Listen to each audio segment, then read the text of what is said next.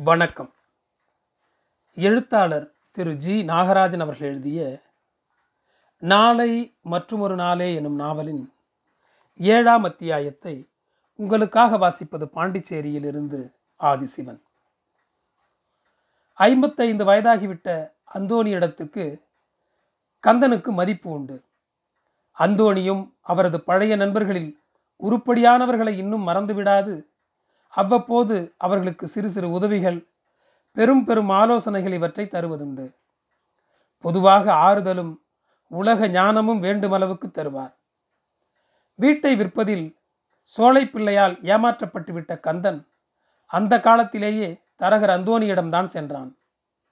சோலை பிள்ளையினுடைய காலையோ கையையோ வாங்கிவிடப் போவதாக அவரிடத்து ஆத்திரத்தில் பேசினான். அந்தோணி அவனுக்கு சமாதானம் சொன்னார். தம்பி ஏமாத்துறவங்களும் ஏமாறுறவங்களும் இருக்கிறது தான் உலகத்தினோட தன்மை.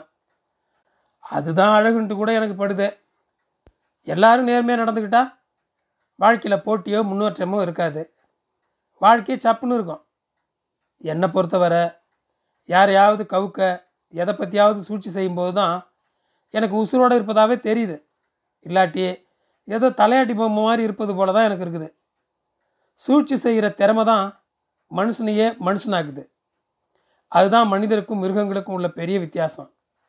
சூழ்ச்சி செய்ய தெரியாதவன் வாத்தியாராவோ குமாஸ்தாவோ வாழ்நாள் பூரா இருக்க வேண்டியது தான் அவன் பெரிய வக்கீலாவோ டாக்டராவோ வியாபாரியாவோ அரசியல்வாதியாவோ போர் வீரனாவோ வரவே முடியாது. மந்திரங்கந்திரன்னு பேசுகிறாங்க மந்திரமும் கிடையாது மாயமும் கிடையாது. தந்திரம் தான் மந்திரம். யுத்த தந்திரம்னு தானே சொல்கிறான் யுத்த மந்திரம் நான் சொல்கிறான் இது நான் ஒன்றும் புதுசாக கண்டுபிடிக்கிற உண்மை இல்லை. இந்த உண்மை மெய்யாக சொல்லப்போனால் பைபிள் காலத்துக்கு முன்னதான உண்மை. பைபிள்லேருந்து ஒரு உதாரணம் மட்டும் சொல்கிறேன் கடவுள் சாத்தானை பரலோகத்திலேருந்து விரட்டி அடித்தார் சாத்தானுக்கு படும் கோபம்.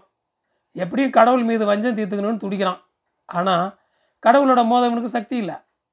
சாத்தான் இங்கே என்ன செய்கிறான் தெரியுமா?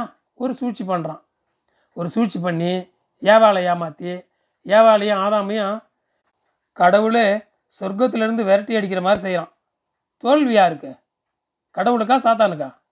கடவுளுக்கு தான் இது எங்கள் மதத்தில் ஒரு முக்கியமான பாடம்னு நினைக்கிறேன். ஏன்? ராமன் பெரிய வீரம்தான் ஆனால் சூழ்ச்சி செஞ்சு தானே வாலியை கொல்ல முடியுதே? ஆசை காட்டி கூட பிறந்தவங்களை பிரித்து விபீஷணனை தம் பக்கம் எடுத்துக்கிட்டு தானே ராவணனை கொண்டு சீதையை மீட்டாரு? கண்ணன் கதையை தான் எடுத்துக்கியான்.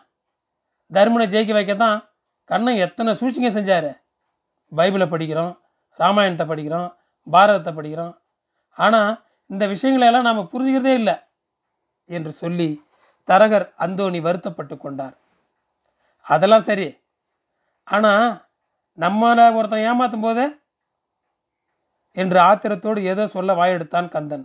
பொறு தம்பி என்னை பொறுத்த மட்டும் என்ன ஒருவன் வழியில் ஏமாத்தினானா அதே வழியில் வேறு யாரை நான் ஏமாற்ற முடியும்னு தான் யோசிப்பேன்.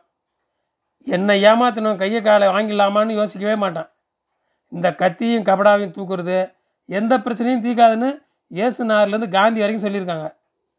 நீ அவன் கையை காலை வாங்குற அவன் ஆள் வச்சு உன் தலையை வாங்கி போடுறான். அப்புறம் என்ன பிரயோஜனம்? ஒன்று ஒருத்தன் ஏமாத்தினான்னா அவன் உனக்கு ஒரு தந்திரத்தை கற்றுக் கொடுத்தான்னு வச்சுக்க. அவன் ஒரு வகையில் உனக்கு குரு. அதை மட்டும் மறந்துடாத. என்று ஒரு குட்டி பிரசங்கம் செய்து கந்தனை சமாதானப்படுத்த முயன்றார் அந்தோணி. அவர் எப்போதும் அப்படித்தான். குட்டி பிரசங்கங்கள் செய்வதில் சமர்த்தர். இன்டர்மீடியட் வரை வேறு படித்தவர். சமயங்களில் ஆளுக்கேற்றார் போல் ஆங்கில மேற்கோள்கள் காட்டுவார். அதாவது ஆங்கிலமே தெரியாதவர்களிடத்து அவரது பிரசங்கத்தினால் சமாதானமடையாத கந்தன். இருந்தாலும் நம்ம பணத்தை ஒருத்தன் தப்பாக போட்டாங்க போது சும்மா இருந்தால் மானங்கட்ட பொழப்பு இல்லையா? என்று தொடர்ந்தான். எதை தப்பாக போட்டான்? பணத்தை தானே? பணமே ஒரு மானங்கட்ட விஷயம் தானே? என்றார் அந்தோணி. எப்படி? என்றான் கந்தன். சொல்கிறத கேளு. நான் பள்ளியில் படிக்கும்போது அப்போ எஸ்எல்சி படிச்சுக்கிட்டு இருந்தேன். ஒரு நாள் கிரவுண்டில் விளையாடிக்கிட்டு இருந்தோம். சாயங்காலம் அஞ்சு அஞ்சரை மணி தான் இருக்கும்.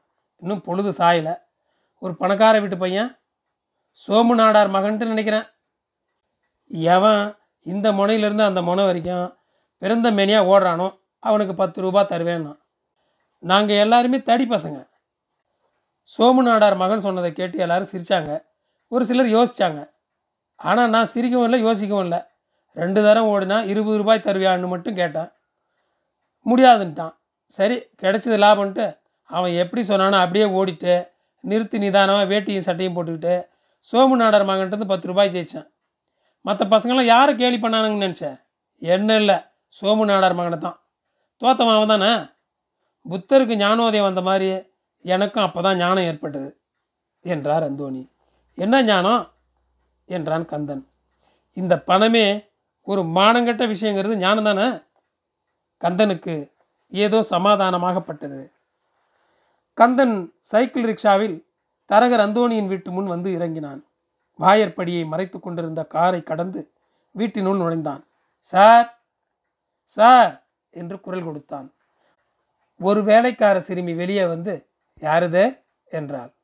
ஐயா இருக்காரா? என்றான் கந்தன். உங்கள் பேர் என்ன? என்றாள் சிறுமி. கந்தன்ட்டு சொல்லு. ஐயா டிஃபன் சாப்பிட்றாரு. இப்படி வந்து உட்காருங்க. என்றாள் சிறுமி. கந்தன் நடுவரையில் இருந்த இரண்டு சோபாக்களில் ஒன்றில் உட்கார்ந்து கொண்டான். சிறுமி மின்விசிறியை தட்டிவிட்டு உள்ளே சென்றாள். கந்தன் சுற்றுமுற்றும் பார்த்தான் சுவரில் பெரிய சைஸில் ரைஸ் மில் முதலாளியும் அந்தோணியின் மகளும் மணக்கோலத்தில் இருந்த படம் ஒன்றும். இயேசுநாதர் புத்தர் காந்தி மூவர் உருவங்களையும் கொண்ட ஒரு காலண்டரும் காணப்பட்டன. சிறிது நேரத்தில் அந்தோணி அறையினுள் நுழைந்தார். நல்ல கருப்பு நல்ல உயரம் வழுக்கத்தலை. தங்க ஃப்ரேம் மூக்கு கண்ணாடியும் வெள்ளை பனியனும் வெள்ளை வேட்டியும் அணிந்திருந்தார். உடையில் ஒரு பொட்டு அழுக்கு இல்லை அவரை கண்டதும் கந்தன் எழுந்து நின்று வணக்கம் சொன்னான். கந்தனா உட்கார் தம்பி என்று கொண்டு அந்தோணி எதிர் சோபாவில் அமர்ந்து கொண்டார். காஃபி சாப்பிட்றியா? இல்லைங்க.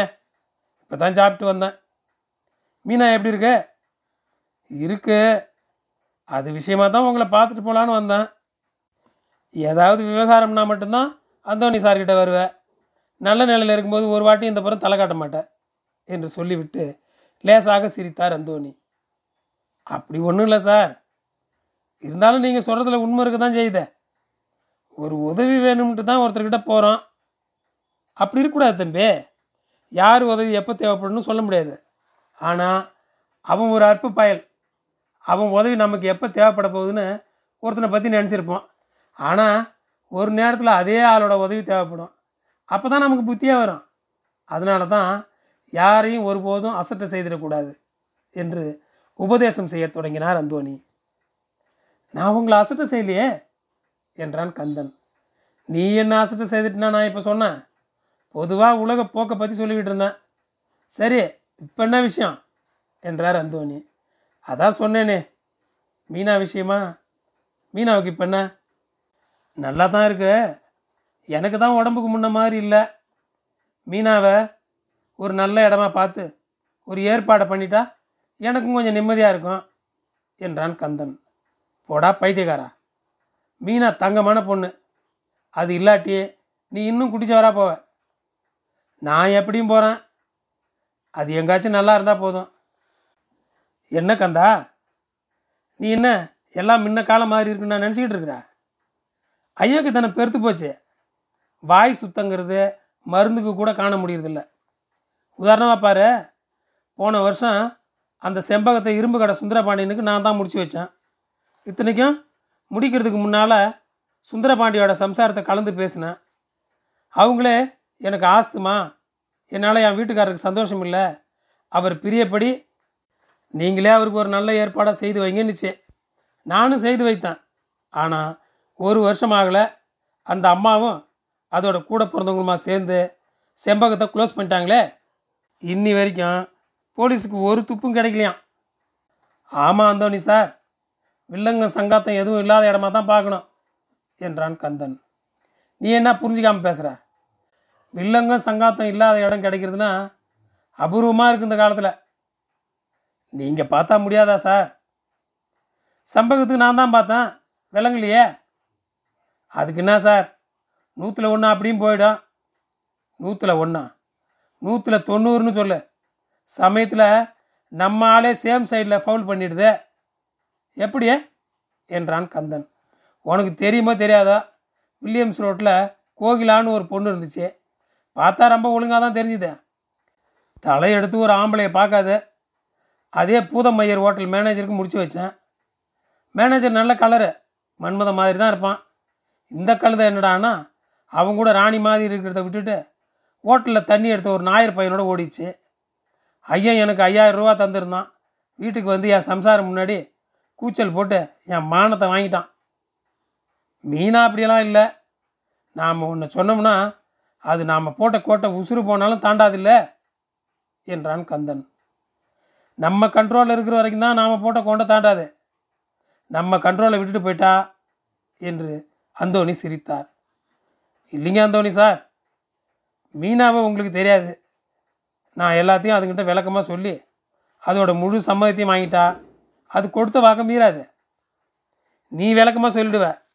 அதுவும் வாக்கு கொடுத்துரும். ஆனால் என்று இழுத்தார் அந்தோணி. ஆமாம் உங்களுக்கு என்னதான் ஆச்சு என்றான் கந்தன். வயசா? கந்தன் சிரித்தான். வயசை கேட்கல எப்போதும் அது அப்படி ஆகிடுது இப்படி ஆகிடுன்னு யோசனை பண்ணிகிட்டு இருக்கக்கூடாது துணிஞ்சு ஒரு காரியத்தில் இறங்கணும்பீங்களே. இப்போ மட்டும் தொலைவாக்கணும் யோசனை ஆரம்பிச்சிங்களே. என்றான் கந்தன். ஆமாம் ஆமாம் அதுவும் வயசு சம்மந்தப்பட்ட விஷயந்தான் என் மக கல்யாணத்துக்கு பிறகு நான் கொஞ்சம் ஜாக்கிரதையாக தான் இருக்க வேண்டியிருக்கு. உனக்கு அந்த அம்பியா கேஸ் தெரியுமில்ல? இப்போ ஏதோ சினிமாவில் நடிக்குதாமே? அந்த பிள்ளை தானே ஆமாம் ஆமாம் இப்போ தான் நினப்புக்கு வருது. உங்கள் பாடு ரொம்ப மோசமாக போயிருக்குன்னு சொல்லிட்டாங்க. மோசமாவா? தற்கொலையே பண்ணிக்கிட்டு இருப்பேன். மகராசன் நல்ல நேரத்தில் வந்து உதவினான். என்று விட்டு அதனால தான் இந்த மாதிரி சங்காத்தங்கள்லாம் இனிமேல் வச்சுக்கிறதுல முடிவுக்கு வந்திருக்கேன் என்றார் அந்தோணி. இந்த நேரத்தில் வீட்டுக்கார சிறுமி ஒரு தைல பாட்டிலோடு வந்து அந்தோணியிடத்து அம்மா காத்துக்கிட்டு இருக்காங்க என்று அறிவித்தாள். அந்தோணி எழுந்திருந்து தைல பாட்டிலை சிறுமியிடத்திலிருந்து வாங்கி கொண்டு சரிக்கந்தா சேஃபாக ஏதாவது இடம் கிடச்சா மீனாவுக்கு பார்க்குறேன் நீ மீனா ஒரு டாக்டர்கிட்ட காட்டி கம்ப்ளீட்டாக டெஸ்ட் பண்ணி அதுக்கு டானிக் கீனிக்கு வாங்கி கொடு. புஷ்டியாக சாப்பிட சொல்லு. காய்கறி பால் தயிர் முட்டை மீன் நிறைய சேர்க்க சொல்லு. வெளியே அதிகம் பேச சொல்லாத. வெளியே அதிகம் போக சொல்லாத. இன்னும் ரெண்டு மூணு மாதத்தில் உனக்கு சொல்லி அனுப்புகிறேன் நீ அப்போ வந்தால் போதும் என்று கூறிவிட்டு பிறகு சந்திக்கலாம் என்றார் அந்தோணி. கந்தன் எழுந்து அவரிடமிருந்து விடைபெற்று கொண்டான். கந்தனுக்கு ஏமாற்றமாக இருந்தது. தரகர் அந்தோணி இவ்வளவு நைஸாக தப்பித்துக் கொள்வார் என்று அவன் எதிர்பார்க்கவில்லை. அந்தோணி சாரு மாறிட்டார். என்று தனக்குள் சொல்லிக்கொண்டான். அவன் செனாய் நகருக்கு இதற்கு முன்னால் வந்தது இரண்டு மூன்று ஆண்டுகளுக்கு முன்பு. இப்போது நகரம் மிகவும் விஸ்தாரமடைந்திருக்கிறது. எங்கு பார்த்தாலும் புது புது வீடுகள் எல்லாமே மாடி வீடுகள். ஷெனாய் நகரில் முதல் முதலாக கட்டப்பட்ட ஓரிரு வீடுகள் மட்டும் ஒளி இழந்து பள்ளி சிறுமிகள் மத்தியில் நிற்கும் பிச்சைக்கார குழந்தைகள் போல் தென்பட்டன. எங்கு பார்த்தாலும் வளர்ச்சி எங்கு பார்த்தாலும் மாறுதல். ஆனால் தன் வாழ்க்கையில் மட்டும் மாறுதலே இல்லை என்பது போல் அவனுக்கு பட்டது. எல்லாரும் அவனை விட்டுவிட்டு எங்கெங்கேயோ சென்று கொண்டிருந்தனர். அவர்களுக்கெல்லாம் எங்கு செல்ல வேண்டும் எப்படி செல்ல வேண்டும் என்று தெரிந்திருக்கிறது. அவனுக்கு மட்டும் தெரியவில்லை. மீனாவுக்கும் தெரியவில்லை. திருவிழா கோலாகலத்தில் எல்லாரும் உற்சாகத்தோடு அங்குமிங்கும் சென்று கொண்டிருந்தனர். கந்தனும் மீனாவும் மட்டும் எங்கு போவது எதை பார்ப்பது எதை வாங்குவது எப்படி வாங்குவது? ஒன்றும் அறியாமல் தெருவோரம் தனித்து உட்கார்ந்திருந்தனர். அவனுக்கும் அவளுக்கும் இருந்ததெல்லாம் இன்று மட்டும்தான். நாளை கூட பிடிபடவில்லை.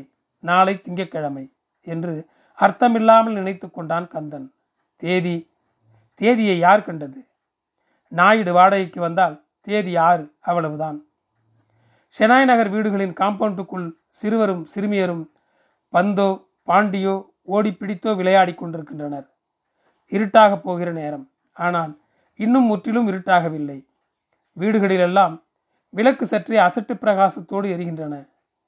மேடு பள்ளங்களோ கோணல் மாணல்களோ இல்லாது நேராக செல்லும் சாலைகள் வழியேயும் குறுக்கு சாலைகள் வழியேயும் கந்தன் நடக்கிறான். அவ்வப்போது ஓரோர் பர்லாங்கு தூரத்தில் வந்து நிற்கும் சிட்டி பஸ்ஸிலிருந்து வேலைக்கோ வேறெங்கோ சென்றுவிட்டு திரும்புபவர்கள் இறங்குகின்றனர். ஆடவரும் பெண்டிரும் இவர்களும் யுவதிகளும் சிறுவரும் சிறுமியரும். முகங்களில் சற்றே உடற்களைப்பு. ஆனால் அதை விஞ்சி நிற்கும் மனக்களிப்பு சிரித்து பேசி விடைபெற்றுக் கொள்கின்றனர். அவ்வப்போது ஒரு கார் விரைந்து கந்தனை கடந்து செல்கிறது. சாலையோரம் இருக்கும் மின்விளக்குகள் சொல்லி வைத்தார் போல் ஒரே நேரத்தில் கண்களை திறந்து நீல ஒளியை பொழியத் தொடங்குகிறது. வரிசையாக நிற்கும் வேப்ப மரங்கள் அவ்வப்போது முன்னறிவிப்பு இல்லாமல் சலசலத்து ஓய்கின்றன. சந்தோஷமும் எவ்வித தீங்கும் சம்பவிக்காது என்ற உறுதிமொழியும் பழக்கப்பட்டு விட்டதால் அவற்றை பெரிதுபடுத்தாது.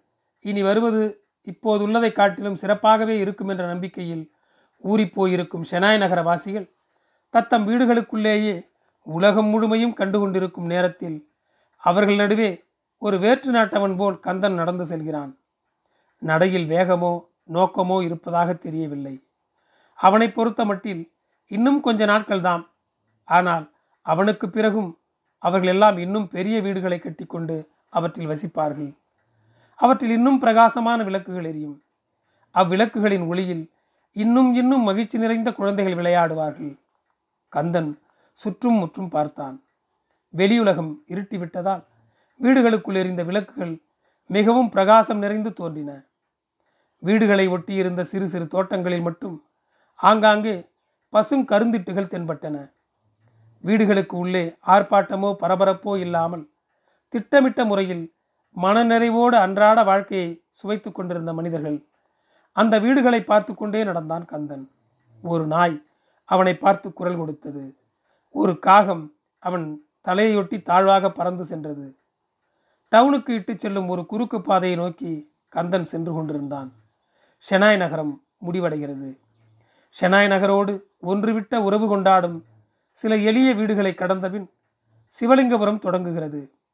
மனித வாடை மூக்கை தட்ட ஆரம்பிக்கிறது. கூடவே கொஞ்சம் இறைச்சல் கொஞ்சம் இருள்.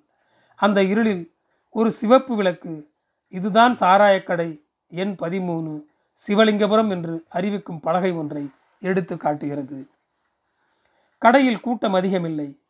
கந்தன் உட்கார்ந்ததும் அவனுக்கு எதிரே சுவரில் பெரிய எழுத்துகளில் எழுதியிருந்த வாசகத்தை படித்தான். அளவுக்கு மிஞ்சினால் அமிழ்தும் நஞ்சு. தே சோ கா. சிவலிங்கபுரம் கிளை. அந்த கடைக்கு கந்தன் வருவது அது முதல் தடவை அல்ல. அவனுக்கு கடை மேனேஜரை கூட ஓரளவு தெரியும். அவர் ஒரு இளைஞர் சற்று படித்தவர். கடையை திறந்தபோது மிகுந்த உற்சாகத்தோடு சுவரில் பெரியதாக மசூதியில் வீணடித்த நேரத்தை சாராய கடையில் சரிகட்டுவோமாக என்று எழுதி போடச் செய்தது கந்தனுக்கு நன்றாக தெரியும். அந்த வாசகம் அவனுக்கும் பிடித்திருந்தது. பல தடவை சாராய கடைக்குள் நுழையும் போது அவன் அந்த வாசகத்தை தனக்குள் சொல்லி கொண்டதுண்டு. ஆனால் அந்த வாசகம் எழுதப்பட்ட பத்து நாட்களுக்குள் ஒரு நாள் சிவலிங்கபுரத்திலிருந்து ஆறு மைல் தொலைவில் இருந்த ஆதம்சாபுரத்திலிருந்து சில இளைஞர்கள் சாணி சட்டிகளோடு வந்து சாணி தண்ணீரை வாசகத்தின் மீது வீசினார்கள். மேனேஜர் அந்த இளைஞர்களிடம் சென்று அந்த வாசகத்தை சொன்னதே ஒரு முகமதிய கவிஞன்தான் என்று விளக்கவும் மீதி இருந்த சாணி தண்ணீரை அவர்கள் மேனேஜர் மீது காலி செய்துவிட்டு கல்லாப்பெட்டியையும் கொள்ளையடித்து சென்றனர். அதற்கு பின்தான் தே. சோ. காவின் சிவலிங்கபுரத்து கிளை தனக்கு மக்களின் வளமான வாழ்க்கையில் இருந்த அக்கறையை வெளிப்படுத்தி கொள்ள அளவுக்கு மிஞ்சினால் அமிழ்தும் நஞ்சு என்ற வாசகத்தை சாராயக்கடையின் சுவரில் எழுதி வைத்தது. கந்தனுக்கு என்னவோ இந்த புதிய வாசகம் கொஞ்சமும் பிடிக்கவில்லை. அளவோடு குடிப்பவர்களை கண்டால் கந்தனுக்கு சற்று எரிச்சல் தான் ஏற்படும். மளமளவென்று குடித்துவிட்டு கடையை விட்டு வெளியே வந்தான் கந்தன்.